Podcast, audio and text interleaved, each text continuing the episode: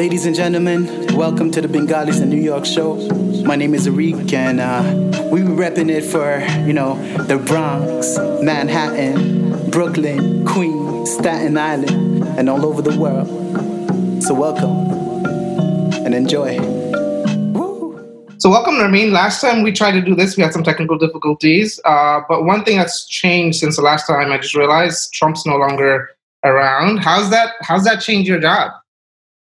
You know, it's funny that you say that. I mean, I think it's had a lasting impact on the world of journalism. So our job very much remains uh, the same as the last time you and I spoke. So you worked in a, a TV broadcasting. Um, where did you where did you get your start in journalism? Um, I started uh, as a journalism student at Boston University.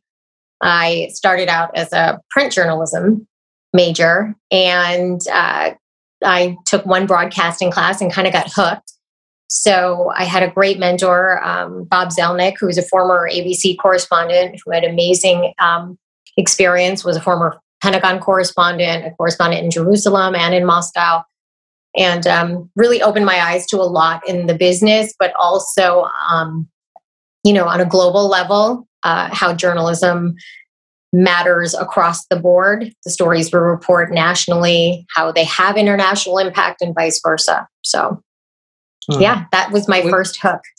Was there is there um, like a journalist that you've always looked up to that you kind of see yourself emulating?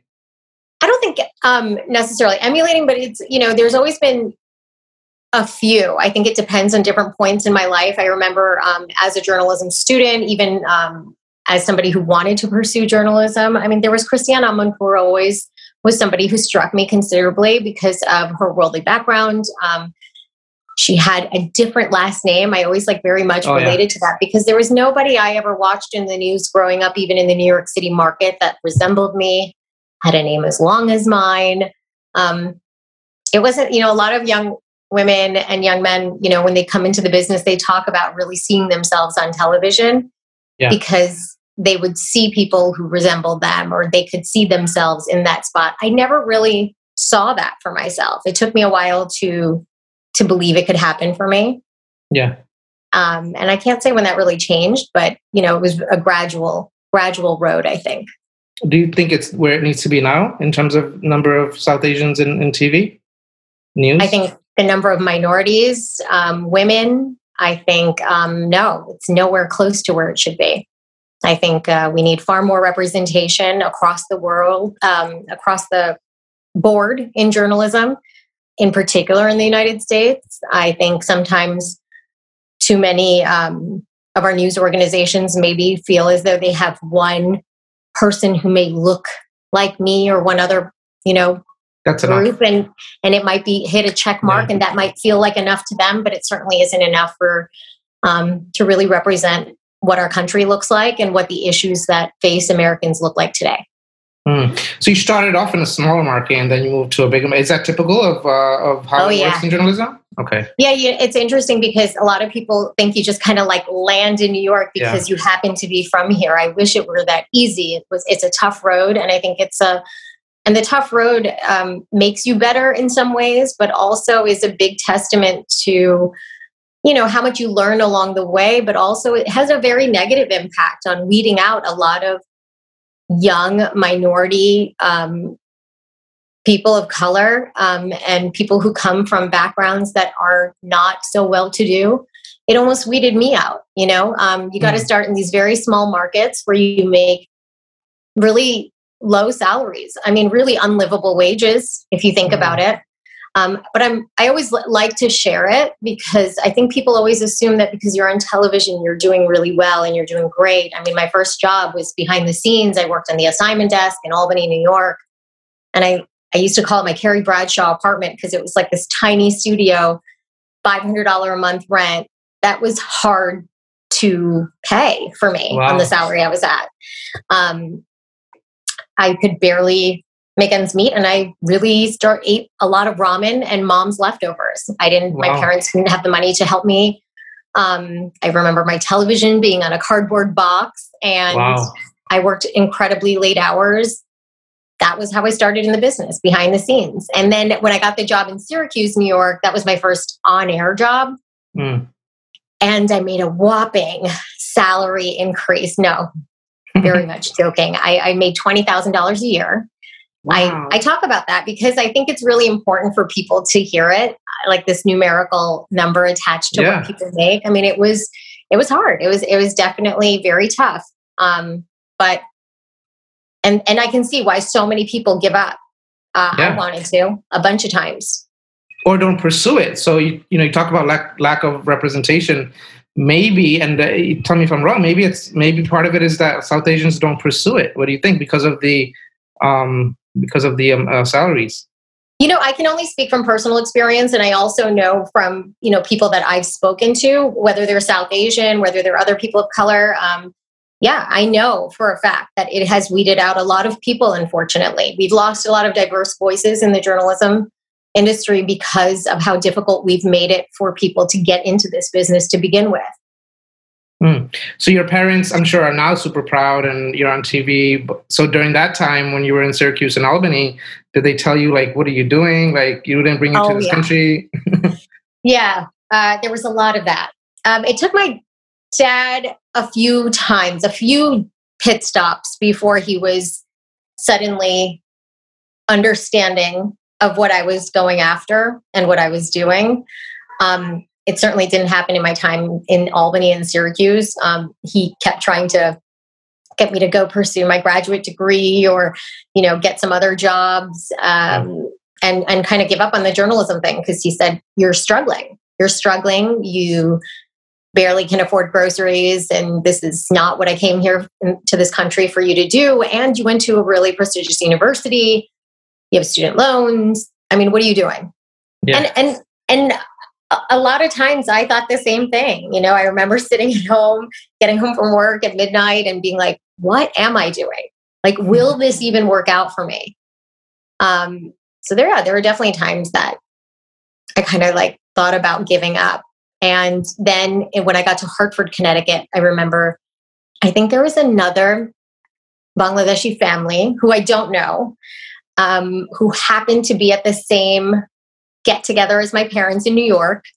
And they randomly brought up a Chaudhry that they saw on the news. And my father somehow heard it and it's like, wait a second, are they talking about my daughter? and, and it was this, it was, I will never forget that phone conversation because he called me immediately after and was like, and suddenly I heard a change in his tone with me. Love it. I love it. Yeah. So definitely I, changed. I was talking to this really uh, talented artist yesterday. His name is Zihan, uh, and he's been featured on our page. Super talented. He, his paintings go for a lot of money. Probably the only Bangladeshi painter that I know that does that well.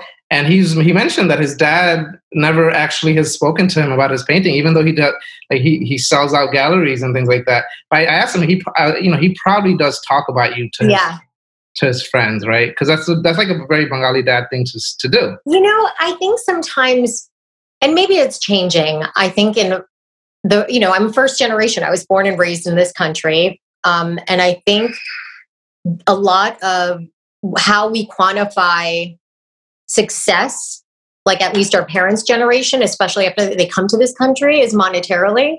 But mm. the old, younger generation are changing that. Like for me, my success was never quantified by the amount of money I had in my bank account. Because mm. trust me, I, I was far from successful then in the beginning. I was in debt. I was in serious debt. Mm. Um, yeah, so I think I think that there was something that had to shift that um, in thinking, and a lot of it was me talking very openly with my family about it what I wanted to do. I genuinely, as corny as I think it might sound to some people, I felt a community's pressure on my shoulders. I really mm. felt like I was doing this not just for myself, I was doing this to give my community, not just South Asians, but my Muslim community, a voice. It was very, very important to me because I saw how tremendously lacking it was in all in newsrooms in Albany and Syracuse, New York. Can you imagine the conversations mm. that would go up, you know, about a variety of world news or even domestic news. Well, gosh, I dreaded if there was a terrorist attack and any Muslim name was ever mentioned. Mm. I dreaded it because then I became spotlight on me, sole voice to bring reasoning and understanding in our news coverage.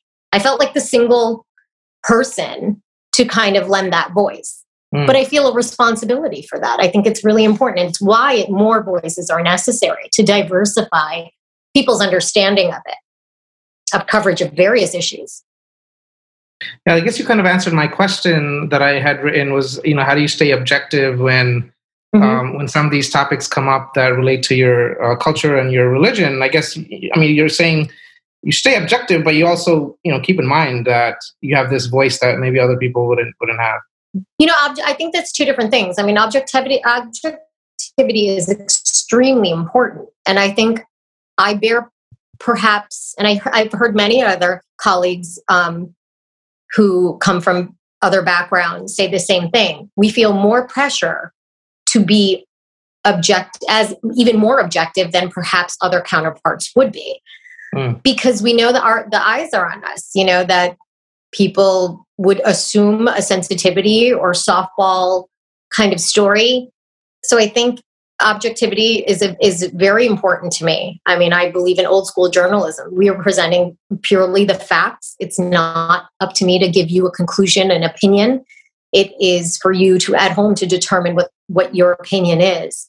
Um, so objectivity is something I take very seriously, and fairness is something I take very seriously. I think my background gives me deeper insight. I can dig into things differently that other people perhaps wouldn't think to dig into. Um, I think there are other aspects of our, you know, of my background that I, I've utilized in this business that's been tremendously um, helpful in gathering stories and speaking to people and getting people to open up to me um, on issues that they wouldn't talk to other people about. Cool. I wanted to talk about journalism as a career. Um, yeah. If I if I can com- uh, so in finance, for example, it's easy to plot out sort of where you're going. You know, you're yeah. you know, you're an analyst, you're a director. Let's say you do well. Imagine directors. You can kind of see if you do well. This is where you. Yeah, there's kind of a pathway there, right? Yeah, exactly. So in journalism, yeah. Uh, specifically TV, can you do that? You know, I think there used to be a much more clearer path. It was a difficult path. I think so much has changed today, even from when I started in this business. I'm pretty much ancient now, I think. Um, I did take a more traditional path, and that was starting out in these much smaller markets, building my way up slowly you know building experience but now new york city you want to be to get to the number one market new york city was you had to have at least three to four pit stops before you got here. You would never wow. get hired straight out of school. Wow. But smaller news stations didn't exist, or at least didn't have like the impactful, like kind of exposure they do now. Now, like with the with digital, with you have a way to give yourself a name before people who have more experience do. So I've seen in more recent years there are kind of like a lot of shortcuts to get to different places. I certainly think experience and starting out in those smaller markets are really important, but that's kind of very biased of me because it's what I did. I saw how yeah. it helped me, right? But yeah. I've seen plenty of people that haven't done it and have had incredibly successful careers and have gotten, you know, in in, in more lucrative and higher positions than I did yeah. or or that I'm in with far fewer stops, you know, and they're very talented individuals. So, you know, it's about getting, you know, I, guess reaching out to the right people. Networking is super important in this business. Something I've always like kind of struggle with, uh, you know, the schmoozing aspect of the business. But, um, you know, networking, getting to know people, um, putting yourself out there in different ways. I think uh, social media certainly allows people different platforms nowadays, right? Why do you think? Why do you think you'd enjoy, or you weren't you, you said good at networking. Oh my gosh. It's, you know what it is? I think sometimes um, you're doing it for the purpose of like, you know, advancing yourself, getting your name out there. And like, I guess people make the assumption if you're on TV, you love to like chit chat. And, and I, I just love being around my circle of people. Okay. And sometimes, you know, like it's a comfort zone thing. I mean, going out to like a networking event and, you know, schmoozing with people you don't know and sometimes you know, I've become more insular as I've gotten older. So that's what I mean by that. I mean, I do it. I absolutely you have yeah. to do it in this business. You got to go out there and talk to people, but I like my comfort zone sometimes. We're out there talking to people all day. Um, yeah. Sometimes you like to be in your little sheltered hole, I think, at the end of the day. Yeah. Have you been starstruck by any any sort of like news person that's you, famous? You know, I'm. It's so funny. I, I get asked this question, and I can never think of an answer until like days later. Um, mm. I don't know. I think I've had the ability to kind of like, absolutely, there are people that will intimidate you. And there are um, people that you interview that you're like, okay, this, you know, like this is, this is something, you know? Um, but it's funny when I'm put on the spot, I can never like kind of think of somebody. And again, I'm sure I'll think of somebody later. Um, gotcha. But there's definitely interviews that I've gotten nervous for. Absolutely um, you know, like I don't want to mess this up. A lot's riding on this interview, or like there's somebody who's so incredibly accomplished, and here you are, like, oh yeah, you know, asking them about like their life's works, and you want to, you just want to get it right, right? So, um, yeah. yeah. I think that pressure is a good pressure, though. Staying nervous or getting excited yeah. for different interviews is definitely a good thing. I enjoy this. I enjoy the podcast. I get to talk to people that honestly I would never have gotten talk to. People like you. I've yeah. had like astro- astrophysicists on you know and i've had like startup founders and just like people that like completely are outside of my circle that would never i know. I've been seeing that on your podcast. I mean you know it's really it's really cool you know like there are so many careers that so many bengalis are in and it's so incredible to see it. It's really really really inspiring. Yeah. um you know even when you're in the career you're in you still need to be inspired. So it's really yeah. great to see not even just younger generations, but even older ones before us that have done so much to kind of, you know, do something different against the grain. I think it's pretty cool.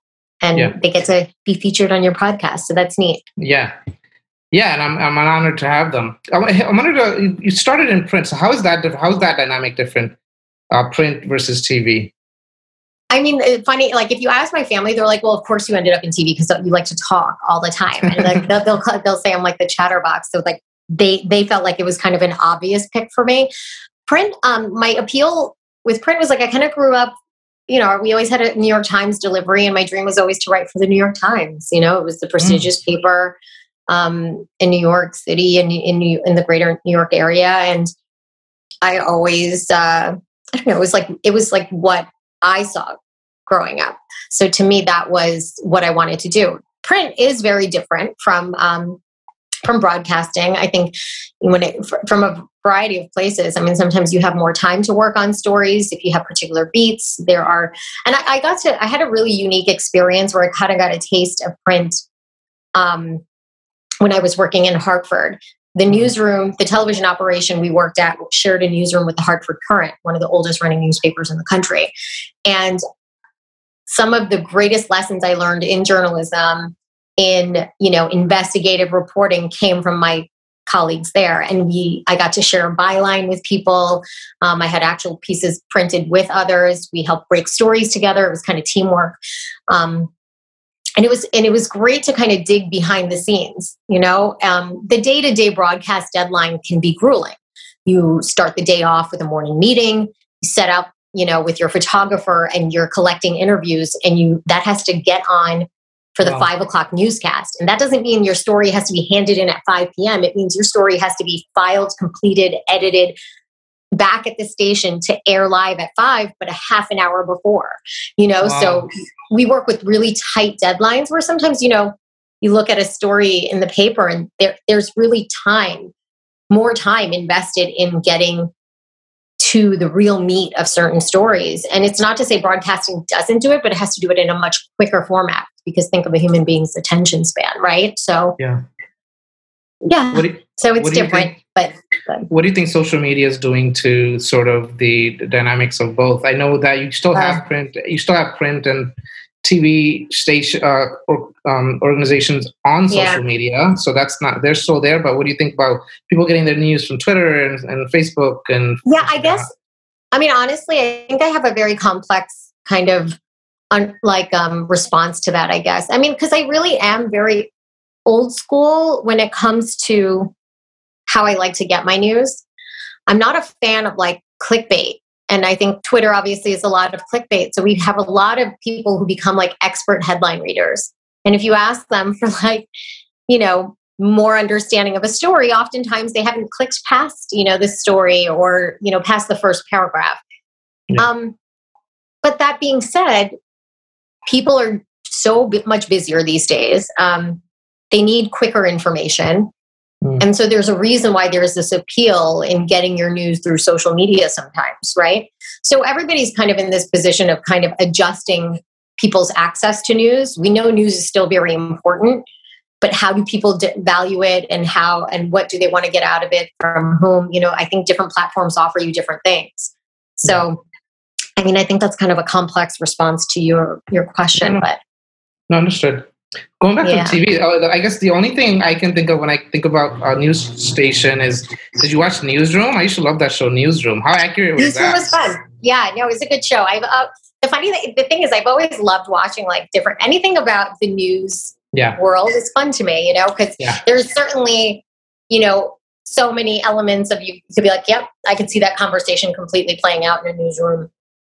You know, when you're talking about what to cover, I think the editorial meetings are the most like probably the funnest kind of part of a newsroom to kind of, you know, be, you know, to surveil, I think, you know, because mm-hmm. that's where like the ideas happen, you know, that's where everyone kind of comes together to discuss what's going to happen and who's you know who's going to cover what story during the day and how you're going to execute it so yeah newsroom has that element to it and yeah. there's definitely a lot that's glamorized for hollywood but yeah a little bit of this, a little bit of that, and you get a TV show, right? So, yeah, I wish, I hope they bring it back because if you remember what they did was they went back each episode. They went kind of went back to an important event and showed how that newsroom analyzed and covered that story. I mean, so the last four years has been so much going on. I hope they bring that show back and analyzes sort of like you know what's what happened in 2016 yeah. what happened in 2017 like things like that that would be super interesting you're from you're from queens right you grew up in queens I grew up in Jamaica, Queens, um, and then my parents actually moved to Dutchess County, okay. um, in Wappingers Falls, which is like an hour and fifteen north of the city.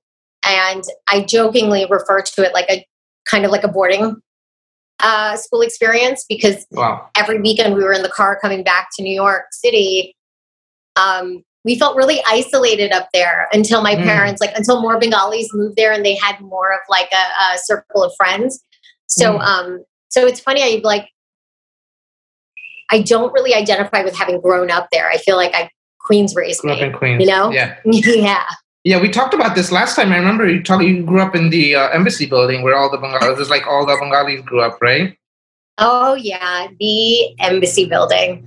Um, so many memories at the park across the street, um, yeah. playing on the sidewalks. I mean, that, those were the days where like we would like dump off our school bags and run outside without parental supervision. So, oh my god, that doesn't really it. happen anymore. yeah, but it was a yeah. great experience growing up. There were so many of us. Um, our parents, you know, they were one another's family then. Yeah, you know, it was before. You know, we had other family members who eventually immigrated to the country, and um, those first first groups of um, Bangladeshis that came here, they had only each other they were like very much like our my extended family. I so. grew up in a similar building in Brooklyn, um, similar yeah. to embassy buildings. Uh, the entire building was Bengali, and I went back uh, last weekend, and it was just it had this like this really weird nostalgic feeling. Do you go back to Jamaica and that area, and and how? yeah, for sure. I mean, there's actually like a lot of like the area's changed so much, right? Oh, yeah. I mean, before like the number of Bangladeshis that there were was pretty much in that building, and mm. um, and maybe like a couple of you know scattered around.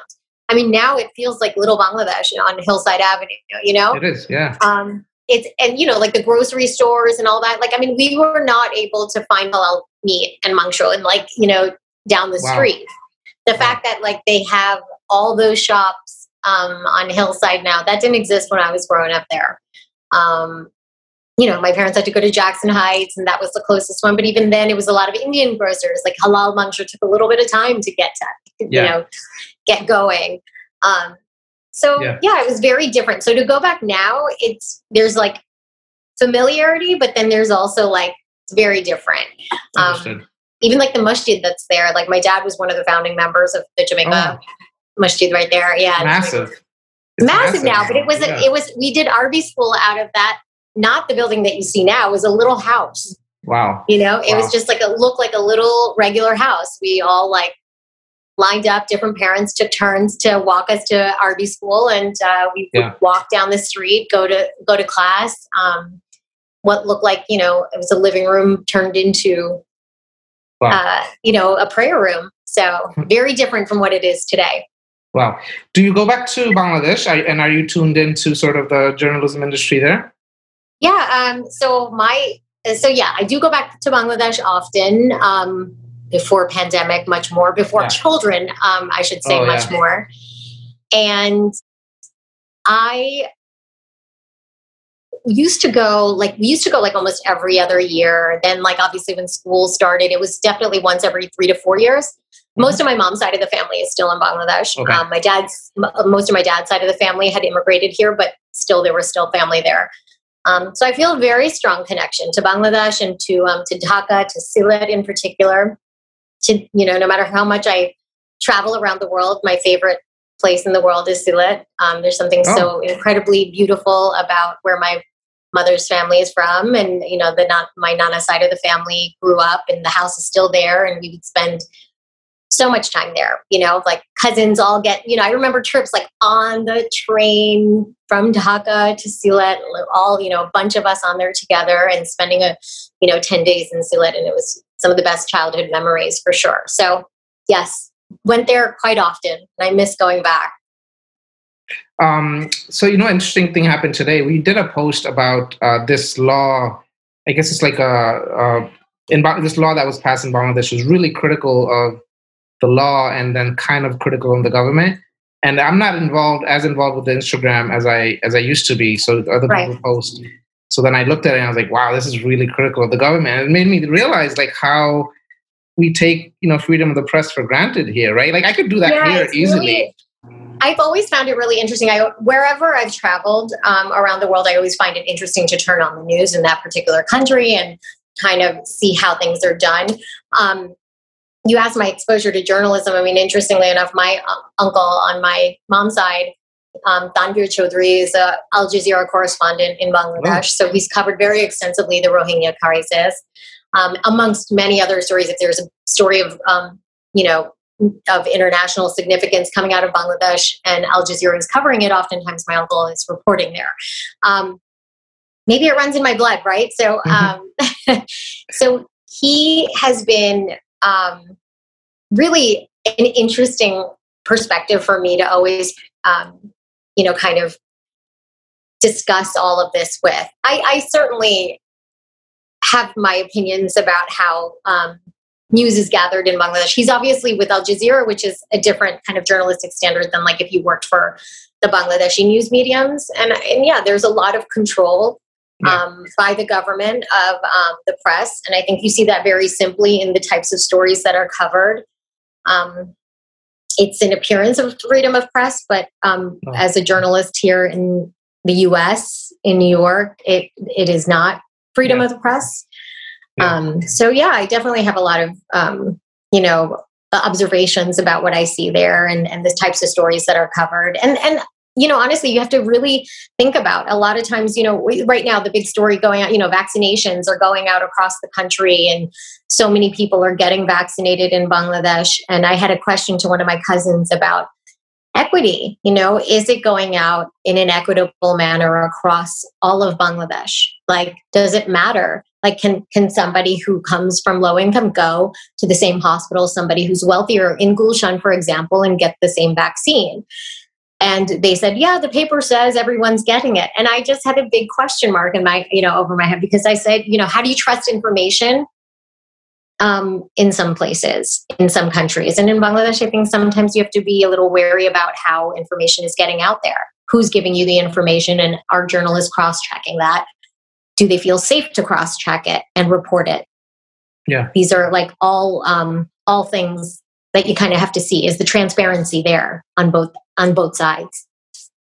Yeah, especially in a country like Bangladesh where access is everything, right? It's all you know. Yeah. I mean, so much more than than than here. Um, yeah. Yeah, yeah. yeah. So, there's, I, I think I, there's so much, right? I, I, I think I also saw it very much firsthand. I, I went to Bangladesh on a trip, a personal trip, but ended up going to the Rohingya camps.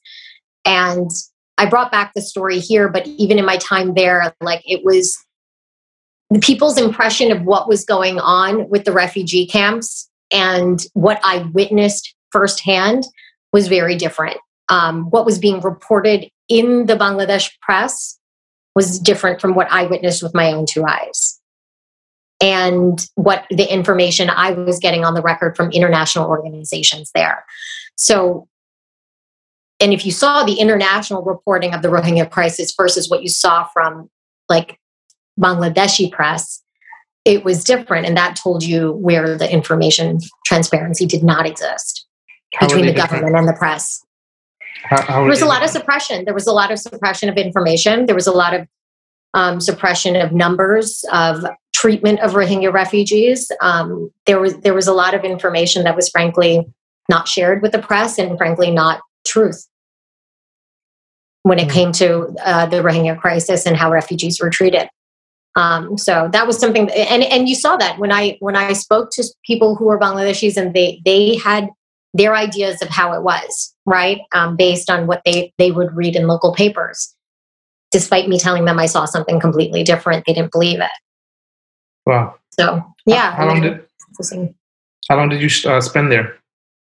I was there for about three days, um, and uh, and I was with a medical group uh, who had set up clinics throughout the day and from morning to night. These amazing doctors with Imana had um, had worked with uh, worked with uh, the, the, refugees and and treated infants, pregnant women, older um, refugees, people who had been severely injured, um, people who escaped with gunshot wounds, with limbs missing. I mean it was it was it was mm. terrible. It was terrible to hear people's accounts of what they'd survived and lived through. And um, yeah it was a really desperate desperate time. It's a story i'll never forget. I'm never going to forget those faces and the people who like so bravely you know traveled to bangladesh to save their lives and their families.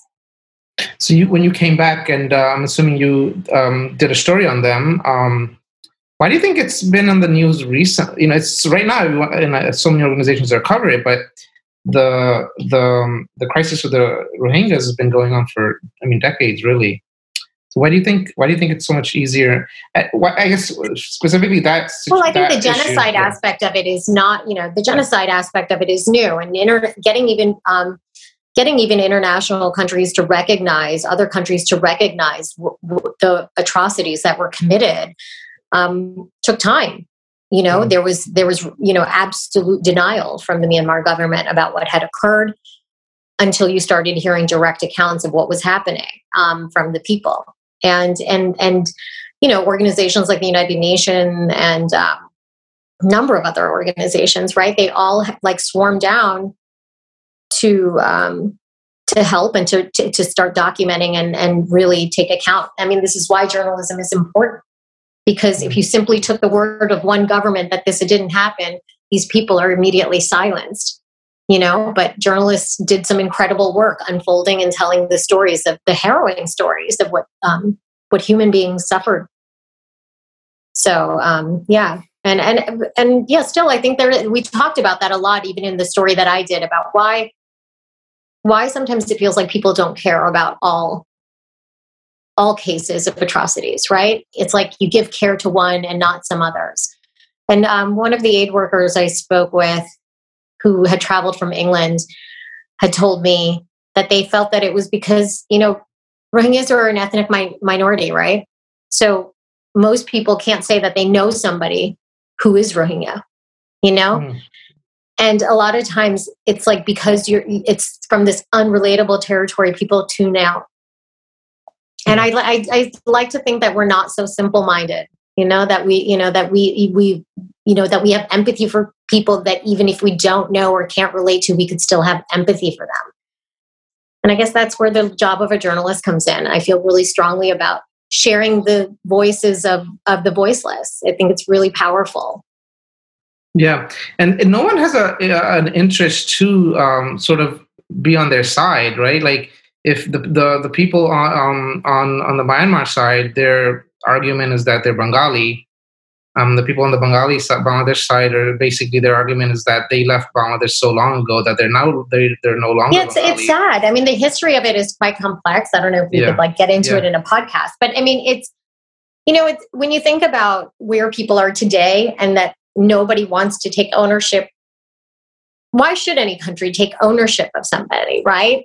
Um, they their home is where where they make it and where they want to make it, and frankly does don't people just want to live in peace and and and be able to you know provide for their families and earn um, fair you know a, a, a, decent life you know and have a good job and just keep a roof over their head. So um yeah i mean the, it, it's it's a complex situation but i think it's it's sad when you see kind of everybody wanting to wash their hands of somebody and not want to take care of a of human beings. I mean, that's just you know, I, I don't know. Is that where we're at, where we're at in humanity that we we just turn our backs on people that way? I, I hope not. Yeah. Um. So going back to uh, yeah, it's such a such a uh, I don't know um sad topic. I mean, we could talk about it forever, but it's like I know. You're right. I mean, we did a, so much. We we did uh, we did a panel discussion, and we actually we had the Dhaka head of the Dhaka Tribune on. We had some AIDS workers yeah. that were um, that were that are on the ground now, and we had we spoke for an hour and a half, and that was an. I There's some amazing.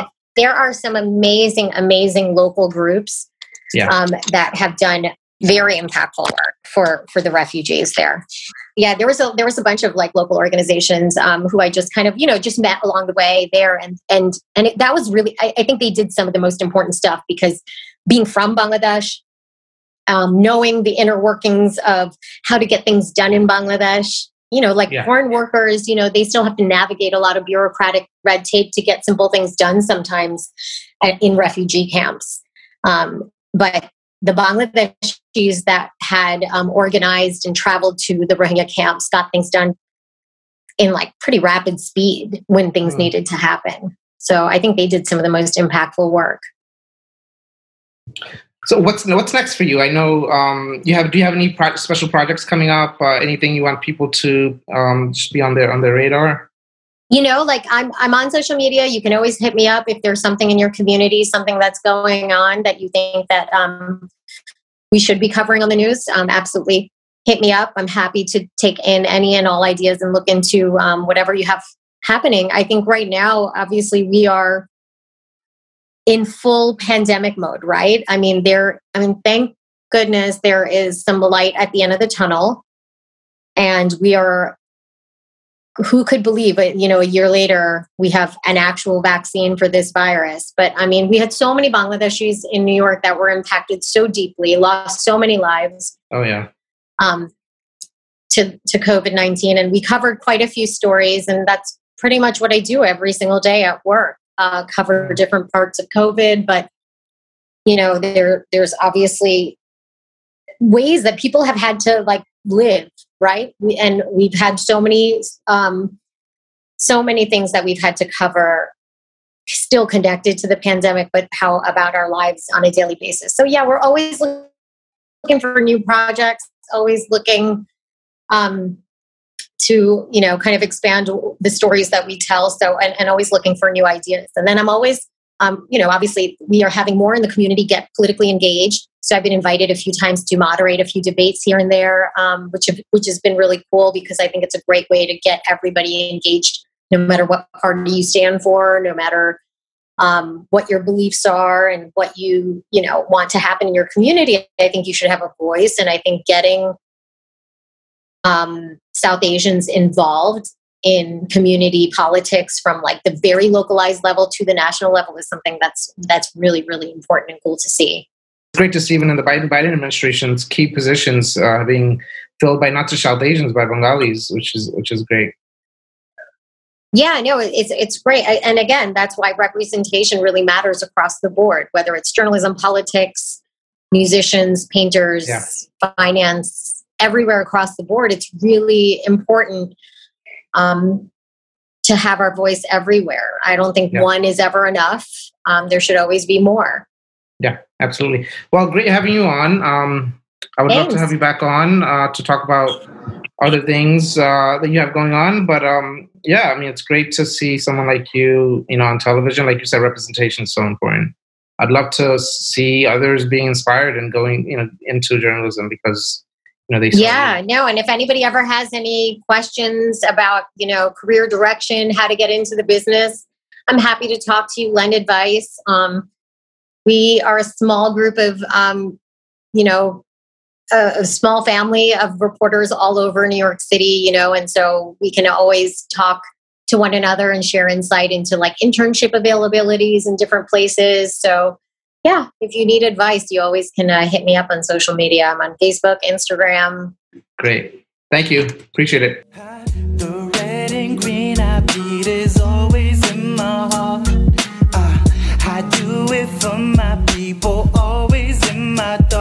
Gotta be honest with diamonds and pearls. Yeah, yeah.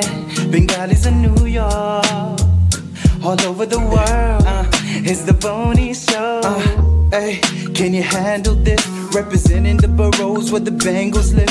From the slang we spit to the gangs we with. It doesn't matter, we the essence of the Bangladesh. I say, hey, come on, can you handle this? Representing the boroughs where the Bengals live.